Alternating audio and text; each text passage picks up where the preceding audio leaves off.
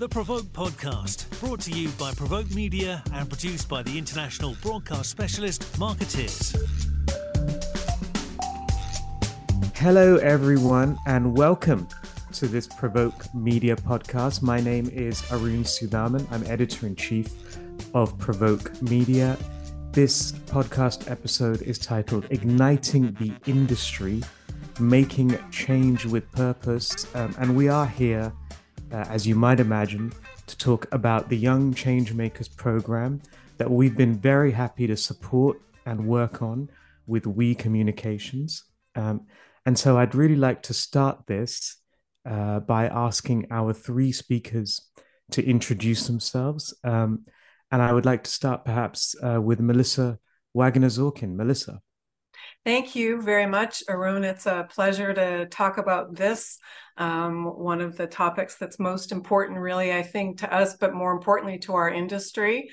Um, I'm a global CEO of We Communications, and I have the honor of uh, partnering with Provoke Media to actually be part of the inaugural and now the second year Young Changemakers. And I just have to say, this is Mubashira's show for sure. We will learn a lot from her. We will feature the kinds of things that she really is thinking about, and so I'm really excited to to uh, hear from her.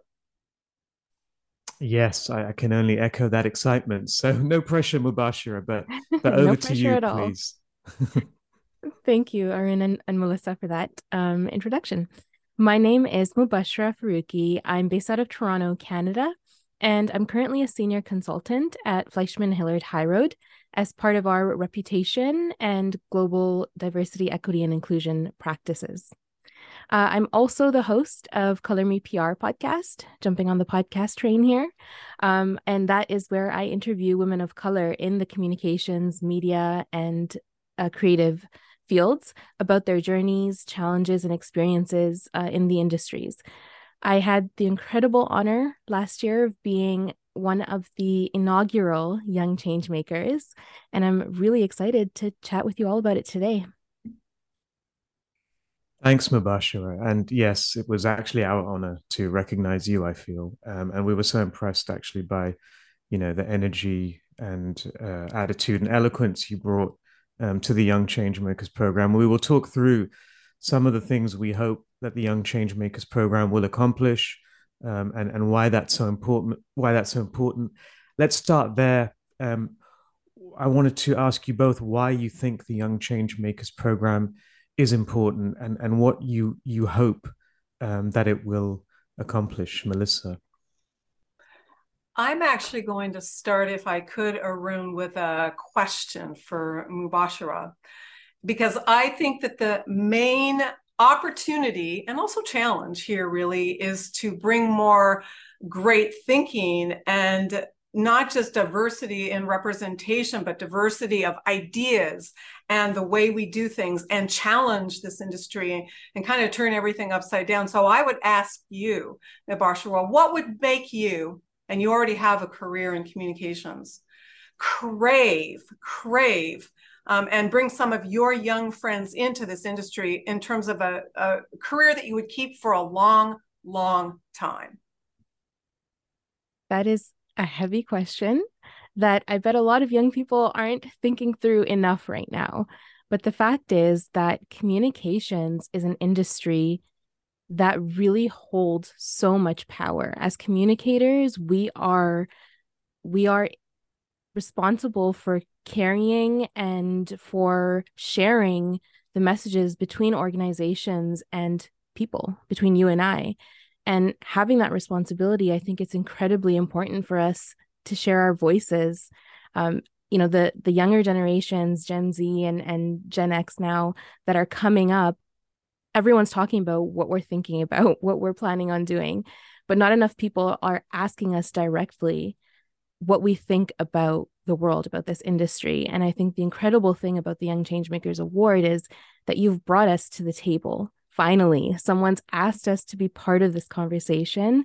And we're happy to share. You know, a lot of us are happy to share what we're thinking, where we think this industry is headed, um, and what's really important to us. And honestly, it starts with diversity, equity, and inclusion. And that's why I really respect the fact that this award is for young women of color who are otherwise facing barriers and succeeding. And this is breaking down those barriers. Very good question, Melissa. Thank you. Um, and you know, it, it made me think, Mubashir, when when you mentioned that people are not listening enough to younger people in our industry, and in, particular, um, younger people of color and people from underrepresented communities. Um, and so I wondered if maybe we could just, um, you know, di- digress a little bit. I, I'm curious to hear what do you think of the public relations industry as someone who's coming in um, from from a, a, group that is underrepresented in our industry, if we're being honest. Um, and how do you view it, and how do you see it in terms of accessibility? So I think the one thing that really stands out to me as someone who's still relatively new to this industry is I think myself and my generation were really turned off by the selling markety type of language. We really want to see you know our our leaders and the organizations that we represent show us why show us their authenticity right? If they're sharing that they're committed to sustainability or equity and inclusion or work life balance or any any of those things we want to be able to see that from organizations rather than in an ad um, sorry, Arun, your question has slipped my mind. do you mind if uh, do you mind asking again if that's okay? No, it, it's absolutely fine. It's, yeah. it's a big question actually, and it can be a tough one, I think, but because it's it's somewhat open ended. Mm-hmm. Um, but your answer is is is actually a really good one. I, I was just curious to hear um, how how you see the industry um, as someone who's who's coming into it from an underrepresented group, um, and and in particular how you see see it in terms of access um, for for people coming, you know, trying to to access this industry, and whether whether you think um, it's moving in the right direction, and whether you think it's it's perhaps moving quickly enough.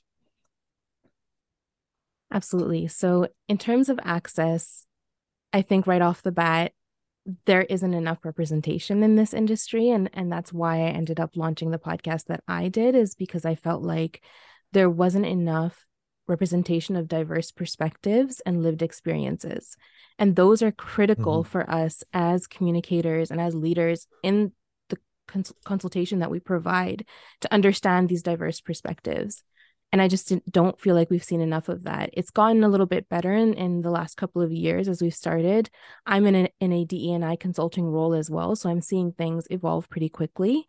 Um, but i think the one thing that our industry really lacks is that culture of openness of welcoming different perspectives and not just welcoming them but creating the opportunities the stage for those perspectives again this uh, award the young changemakers award is unlike anything else because you haven't just welcomed us to you know a podcast alone or you haven't just welcomed us to the summit you've literally created a new stage for diverse young women to share their voices and their perspectives.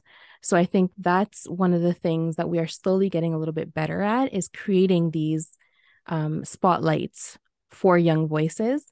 But I think that needs to become the normal. I'd love for us to get to the point where these types of awards or these recognitions aren't one one of few or one of one in a million. This shouldn't be the diamond opportunity, the one opportunity um, this should be how we treat our young professionals across the industry. Arun, if I could jump in, yeah. one thing that do you mind just add? Can I add something here? Um, uh, Mubashira and I were talking, and one of the things that stuck with me was how, in, in a simple form, we talked about how if we're talking to the world, we're trying to make change in the world, we're trying to have the communications industry and the real power of it, you know, rise to a, a bit of a higher order to really influence outcomes and impact. How can you do that if you don't have a representation of the world?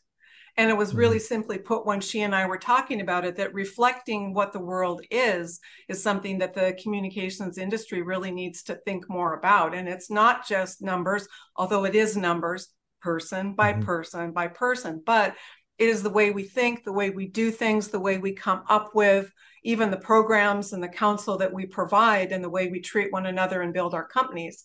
So I really love that when she and I were having our first conversation where we really talked about if you're speaking to the world, you should be speaking to the world with something that's reflective of what the world is made up of. Hmm.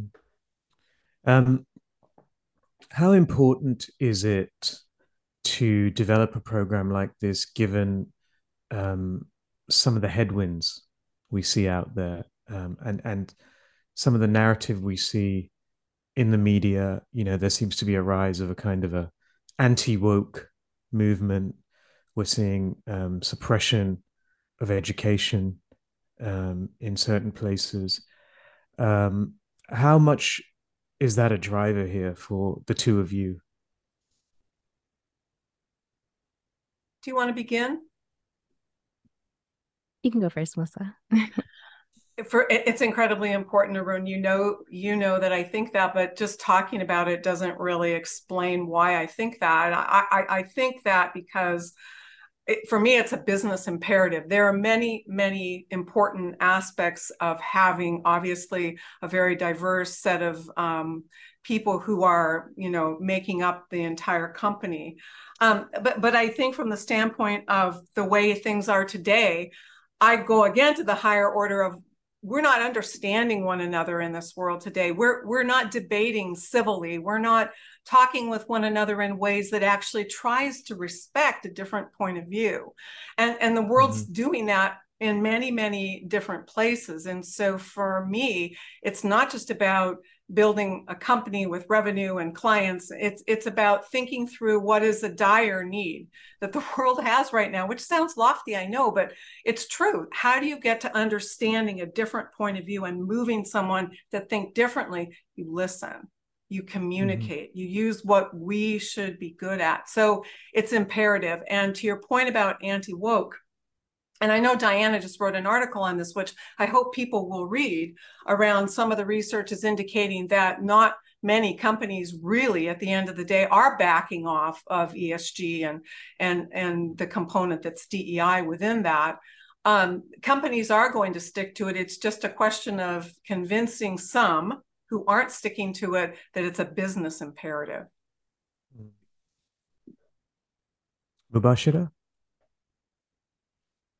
Yeah, I, I especially when it comes to the anti woke piece, I think about for a lot of people that exist as part of an underrepresented group, or, you know, for me as a woman of color and a visibly Muslim woman, I've always had to deal with these challenges. There's there's no mm-hmm. break from it, right? Day in and day out, I am cha- being challenged by um, those who are unable to see my perspective or why it's truly valuable. Um, and at times it can be pretty exhausting.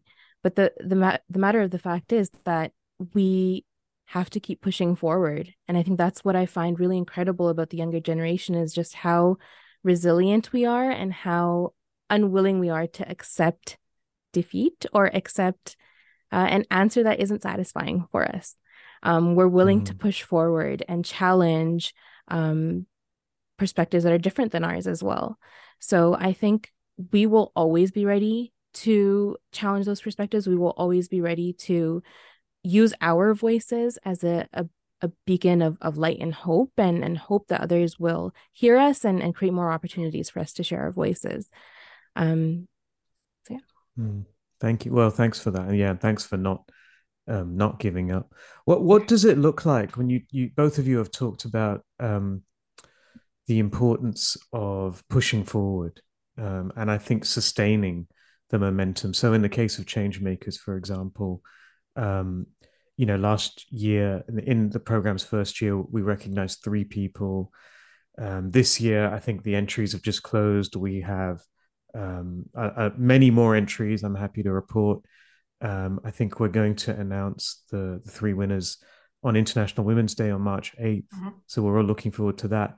But what does it look like when you talk about um, moving forward in terms of uh, trying to sustain the m- momentum and trying to build on what's already created. And I'm curious to hear that from a kind of a an individual perspective. How do you yourself kind of um, bring these commitments to life? Uh, Melissa, let me start with you again, please.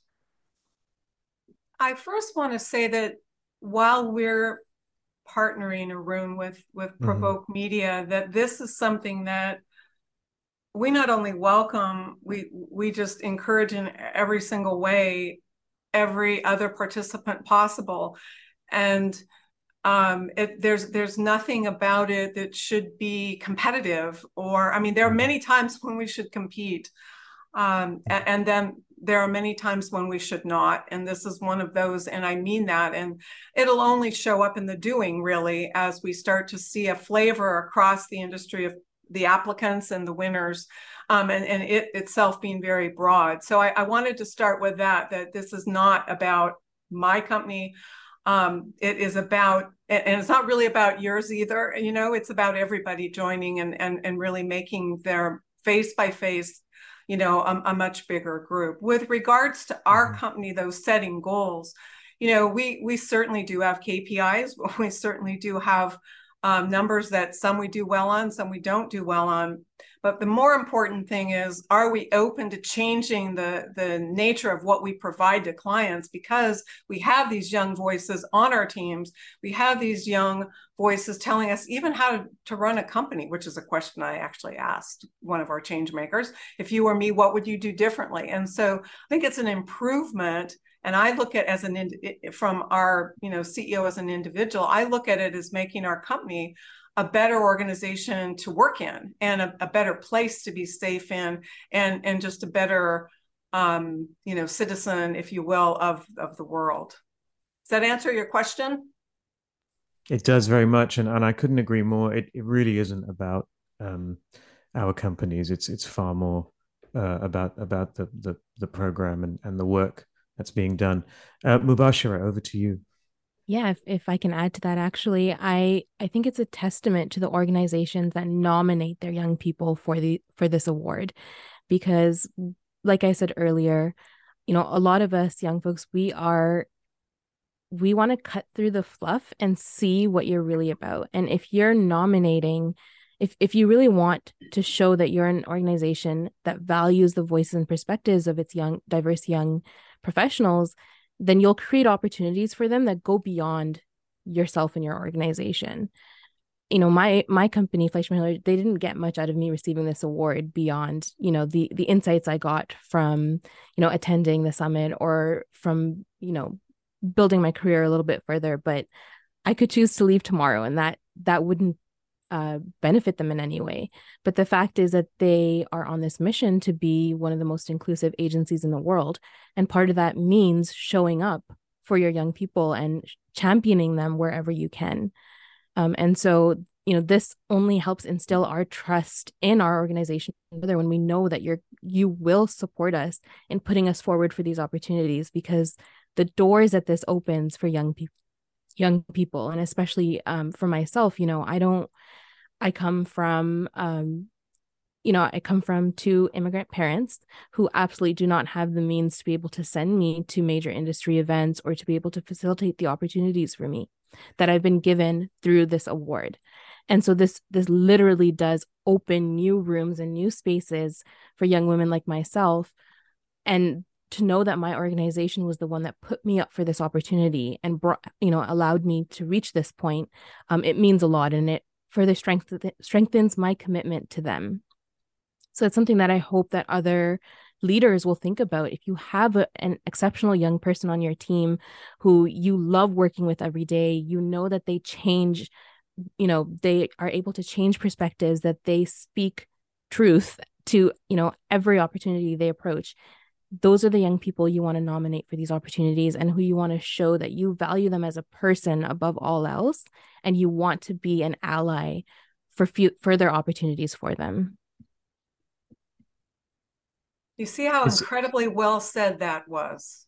Mm. well it, it's um it's yeah it's so interesting because the answers both of you have given really speak to um how important this is you know, at a kind of fundamental level. And I sometimes think in this industry, we, you know, like any industry, I'm sure, uh, you can get a little, people can get a little distracted or focused on short term targets, short term goals. Uh, Melissa, you mentioned um, you know, you mentioned KPIs, I think earlier on in this discussion. And I just wonder how that conversation fits into all this.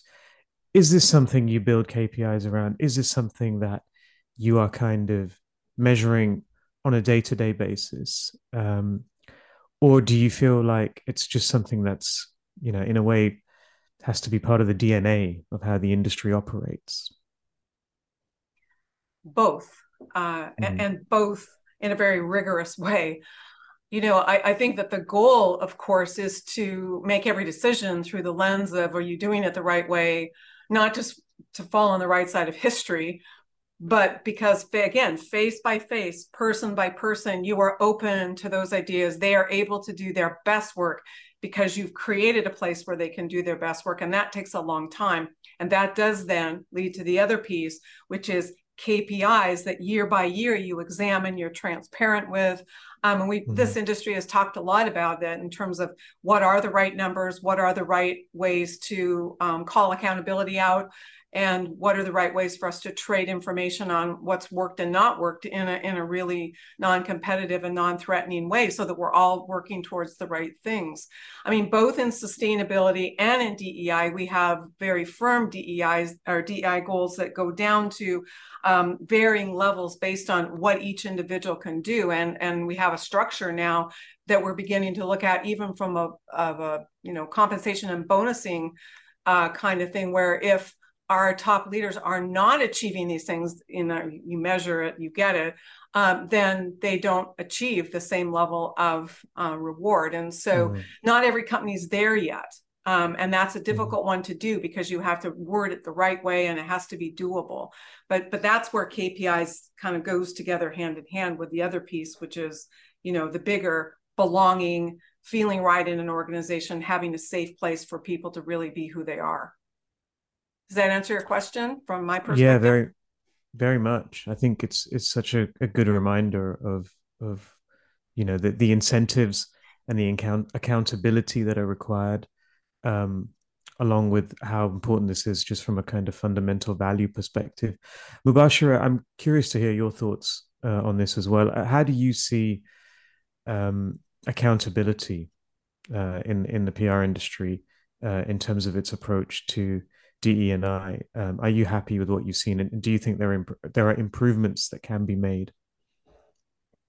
Truthfully, I think the accountability when it comes to DE and I goals and initiatives it's a little bit gate kept from the younger, mm. more junior members of the organization, um, and maybe not on purpose. Maybe it's just that um, you know for a lot of organizations, their DEI goals are still pretty new and they're still sort of working out um, how to divide the responsibilities or what those goals look like within their leadership team. But I think it's really important to communicate that with the junior folks in your organization as well, because they will be able to identify gaps for you um, that you may not have seen otherwise.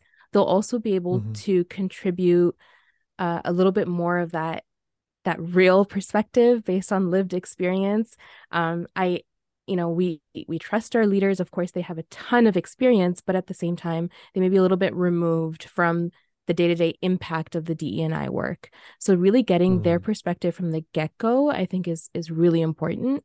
And also sharing uh, sharing your strategy and your goals with the junior folks first also helps make you more accountable because trust me, they will be asking you about it. They will be asking you a month later, where did we reach um, on our goal? For example, again, FH's goal to be the most inclusive agency in the world. We're asking our leaders daily, um, you know, how are we progressing towards this? What's changing to help achieve this? Um, so I think, mm. yeah, sharing sharing that with your young folks really helps add to that accountability. Mm. And in our company, there are some areas that we're not doing as well as we should be doing for sure. And our means has been to go in and, and talk directly to every single person to your exact point, as far as not just you know staying at a superficial level, level, but what really happened here. Where did it happen on the continuum? Was it on the onboard the hiring, onboarding? Okay, managerial. Okay, promotion. Where was that really? And can you understand every piece of that? And we're not there yet, but that's the questioning I think uh, Mubashira is telling all of us is that if you can get into that level of detail with people and and just be open and even if it feels bad, which it can, like oh today it was a bad day, it's it's still you know what we must do. Mubashira, what's your advice for people that are entering change makers? Maybe they've entered, maybe they win, maybe they don't win. Um, but what's your advice to them in terms of how they can contribute and how they can make their voices heard? Because mm-hmm. it can be quite intimidating. Absolutely. Well, to start off, I think everyone that applies is already winning. And I know that sounds really cheesy, but but let me explain why. Uh, when I applied for the award, there there is an application process. You do have to complete, um, you know, share sort of a, a background of who you are, what you've done for me, that process of completing the application itself was almost therapeutic. Um, and also was sort of a moment for me to give myself the kudos that I hadn't really stopped and paused and taken the moment to do before that point. So for me, the moment I hit send on that application, I felt like I had already won. Like I had finally taken a moment to appreciate the work that I had done, the value that I bring to the table. And you know, whether or not I actually received the award was a different story because, again, it was an opportunity for me to really, um, really understand and put myself first. So, first off, if you applied, you're already winning because you just put together a phenomenal portfolio of the exceptional work that you're doing and why you're so great and then my advice to um, you know change makers for anyone that's applied is it doesn't stop at this award. You know whether or not you win you use this portfolio to continue championing the work that you're doing yourself. You know we look to our mentors and we look to our allies to really help uplift us but a big portion of that responsibility and having your voice heard is it starts with you using your voice and sharing your voice. And so i think my advice to anyone um, applying for the award, considering it, and hopefully to our winners as well is let this be the starting point of the incredible things that you do going forward, of the rooms that you choose to enter, and you know the the people that you engage with. This is this is really just the starting point, and really soak that in. And again, use that portfolio for every opportunity you get going forward. Tell people what you've done, um, why you're so great. And sometimes, you know, eventually, actually, you won't even have to tell them, they'll just be able to see it. If I could just stay with you for just a second before I come to you again, Melissa. Uh, Mubashir, have you found um, that people are always in this industry, they're always receptive enough to, you know, your thoughts and, and your views in terms of, of, well, whether it's in terms of change or not, do you think that there is um, yeah enough receptiveness. So this is this is an interesting question because i think when it comes to global conversations there's definitely more openness to it. I'm really grateful that i work for a global organization and you know i, I have the opportunity to engage with other global um, leaders on the subject but i think when it comes to talking to people in your neighborhood or, or attending some of those like local communications events it's it's a little bit tougher to get your voice out. So, in those settings, what I find is it's really important for me to find ways to find a, a, a, bridge and a connection with others before I necessarily approach them or, or, or enter that room. I want to find what brings us together um, to be able to help initiate some of those relationships and conversations.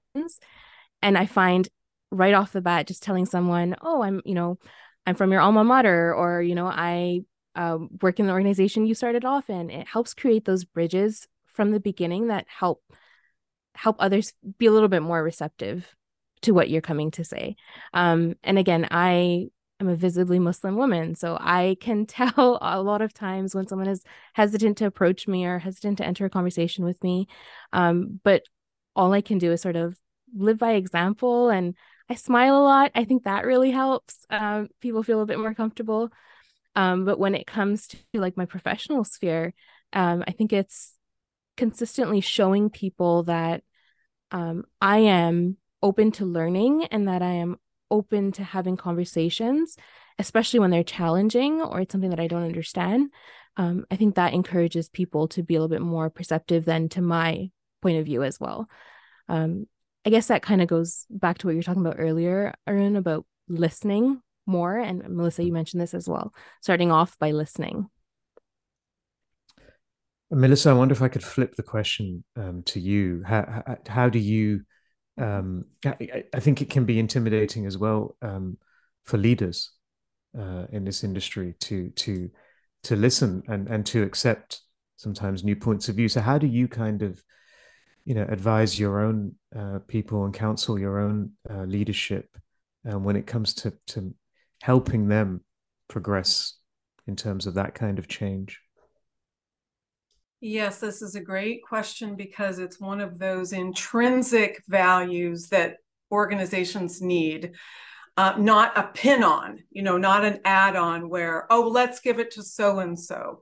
No, it's stopping and saying, the way we've composed this team, have we been thoughtful? Does it represent in a very fair way all the best that we can possibly bring? No, it does not. Okay, do we have it? What do we have? And, and so I think that the first thing is that the art of delegation is changing significantly, where instead of saying, all right, so I have a you know accomplishment that I'd like all of you to accomplish, you basically say, this is where we want to go. We want this group this group that represents all the good things that we think the client or or our own internal problem should be tackling and then go do it rather than a leader who will say well it needs to look like this. And that's what success looks like. So that's the first thing is the way you set up project management the way you delegate the way you really say hey i'd like this done by you. What is your idea? is a significant start. The next thing, though, is all managerial, and that's around managers who understand that success is not in just one frame. And often organizations, we are guilty of this sometimes too. We define success the way we think it should because we just were successful and we work again and again and again.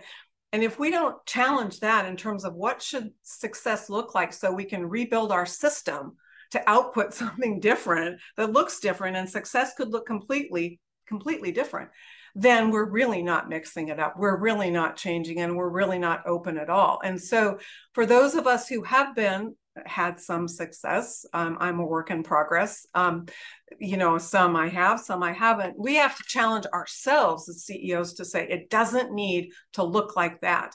Try something different and don't be afraid of the mistake of the risk and of the way you communicate about it and even reward it has to be a much different managerial approach as well. So not necessarily easy, easy, but definitely doable from your perspective. On a good day, it's natural.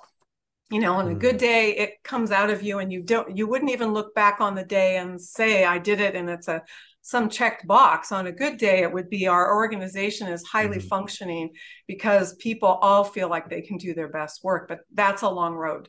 Um, we didn't mm-hmm. get here as an industry overnight either, and so it is going to mm-hmm. take one by one changes to understand you know how can we tackle this all along that continuum but yes it's doable i am super mm-hmm. optimistic and how could we not be optimistic listening to well everything that you said Mubashira is just so, you know, not only articulate, but prescient about where our industry should go. That gives me huge mm. optimism that it's doable. Yeah, I, I would agree with that. Um, so just a couple more things we might want to touch on before uh, we close the discussion. Um, are there any uh, specific areas where you see concrete change needed, you know, in terms of perhaps the educational systems um, that you know often serve uh, as a kind of launching pad for people into this industry to change do how um, how agencies for example look for young talent need to change at all. I'm curious to hear your views on on those kinds of issues. Um, and I, I don't know either of you can go first. Sure i can i can kick it off um, the first thing that comes to mind, which is one of the topics at our last uh, Provoke Summit in Washington, was time entry. I think it's the one thing all junior folks coming into the industry can can agree on uh, in the agency settings is it's it's not a good measure of um, the work that we're doing and the quality of that work. Um, I think that's something we probably struggle with a little bit, but um, I think also. I'm so sorry, Arun. Can you can you share the question one more time? No, no problem at all. I, I I'm curious to hear whether you think the um the educational kind of systems, yes. you know, whether it's the four year college degrees, um, whether it's graduate programs that, you know, develop people uh, our industry careers sometimes, um, whether those need to be rethought and whether kind of we need to be perhaps looking beyond some of that. Yeah, absolutely. There's there's a couple of key areas that I think, uh, for myself at least, um, when I did my graduate certificate program in public relations and corporate communications, I think my favorite part of that program was the fact that we had a course called Storyworks, where we would engage with a with an actual client and put together a communications plan and execute on it uh, for an actual uh, an actual real life client. And that was probably one of the best learning experiences for me as a student. But I think where the gap is between the education and then entering the industry and working in the industry is the specific niche areas of expertise. We're learning them too late in schools. I think they need to speed up um, the mm. the way that we update the curriculum um, based off of you know these aren't just industry trends these are really for example like you know, one of the courses that we had in college was data and analytics, which was really, really informative. But graduating out of the program, we're immediately talking about AI and now Chat GPT mm-hmm. and all of these topics that are way beyond just the basics of data data analysis, right? Like this is um, something that I think, uh, at least speaking of Toronto and, and Canada, I think organize our, our institutions can do a little bit better of preparing students um, for is tech specifically and and I think Melissa you could speak uh, speak to that a lot better than I could probably. Um, but also really preparing us for the mental resiliency it takes to succeed in this industry. Because mm-hmm. as communicators we are constantly engaging with new learning with tough topics especially when it comes to DE&I um, you know as as an example when i first started um in the industry i was doing a lot of those basic beginner responsibilities right media monitoring preparing daily reports um and right at the right at the start of my career um, you may have heard in Toronto there was an incident with the Muslim family being run over by by a van um, and basically being murdered. Uh, and I was in the role where I was having to read the news cycle every day and prepare a report on what's happening and reading these details and and it became really difficult to engage with that work. And it was mm. hard for me at that stage of my career to share with my my leaders to no fault of their own at the time, but because there was sort of this this uh, pressure that I had to succeed no matter what. I had to do this work no matter what. There was no concept of you have the option to say this is too much for me to handle at this point in time. And you know uh, especially when you're trying to build that that really great reputation for yourself you don't want to immediately say this is something i can't do. So i think in in college and university there's that expectation that when you get to the workplace you follow what they say you take you know you never say no to the work you you get right to work you start at you know 6 a.m in the morning and you don't worry about working past you know 8 p.m at night so I think preparing students for one, how challenging communications work can be at times, but also informing them of where they can draw those lines and create boundaries for themselves to protect their peace. And mm. I think, again, with the younger generations and Gen Z, we really like to protect our peace. We really value work life balance. And I, I think our, our industry is starting to do a little bit better with that through the pandemic and working from home has created a little bit more balance for us. But I think um, our organizations can definitely do a lot better in that area. That was a mm. lot at once. That's a very insightful answer, Melissa. I, I love that last piece which I'll swing off of in terms of mental health and and truly understanding that if you're centered you're going to give a lot better um, you know centered advice to those around you and you're also going to show up for your team in a much more centered way. And I do think you're exactly right that our industry is go, go all the time. And I think the, um, and I'm not going to say it's just the pandemic. I'm going to say that over actually even before that, we decided to take a different turn towards what does a life really look like and what should we really be thinking about for people and what should this workplace provide in different ways and unique ways through everything from benefits to the way our managers are trained. So the mental health or resiliency is a key piece of it. And I do think there's training that the education system can insert into their curricula that will really help. But I will start by saying to your educational piece that I don't think I'll ever be satisfied with the education in this country. Um, and, and and I do hope I'm wrong about that, but I think that I don't understand, like in our industry, why we need four years. What's wrong with two years? I, I don't understand why, you know, pay parity can't come earlier. Um, I think there's just hmm. these basic fundamental things that we need to re-examine and say, does it really take that to get into this industry? Or can someone mm-hmm. just understand critical thinking, business analysis and problems? When does that come in? What's common sense about this? How do you tell speak truth to power? So there's there's these different categories which some of the organizations and hbcus and some of the um, schools are beginning to teach in new and different ways that i think would be much easier for then people to assimilate into our industry. So when i started by saying how do you make a young person crave coming into this industry? It's you teach them that they can make a difference and they can have some fun and they can have a life and they can learn things along the way. And I don't know that we're set up for success quite yet. You get them involved, and, and I thought you made a great point there on tech adjacencies. There are so many technology adjacencies now. Um, and, and AI is a huge one. You know, all the conversation about what will be displaced, what will be, you know, done in a different way. What about creativity? Those are excellent questions that young people should be able to debate and think about and be part of. And our our educational system needs to realize the changing nature of that technology disruption on the communications industry and go somewhere with that in the curriculum. Wow, I feel I'll... like. Uh, sorry, go ahead. Sorry, I was just going to say the one thing I, I have seen change a little bit is um, some of these educational institutions are now inviting uh, alumni, uh, recent alumni, to, you know, help evaluate and update the curriculum a little bit. So we are beginning to get to these, uh, you know, updates a little bit faster. But yeah, again, it all comes down to just invite us to the table. We're happy to share. We'll bring some snacks. Mm-hmm you know we can do this i think it's it's so it's encouraging to hear both of you question some of these conventions some of these orthodoxies that i think are taken for granted and i think that is perhaps the biggest benefit of programs like uh, young change makers um, because I, I, think you know that there is no progress unless we kind of have this this mindset of constantly questioning everything um, otherwise, I think you know change doesn't happen.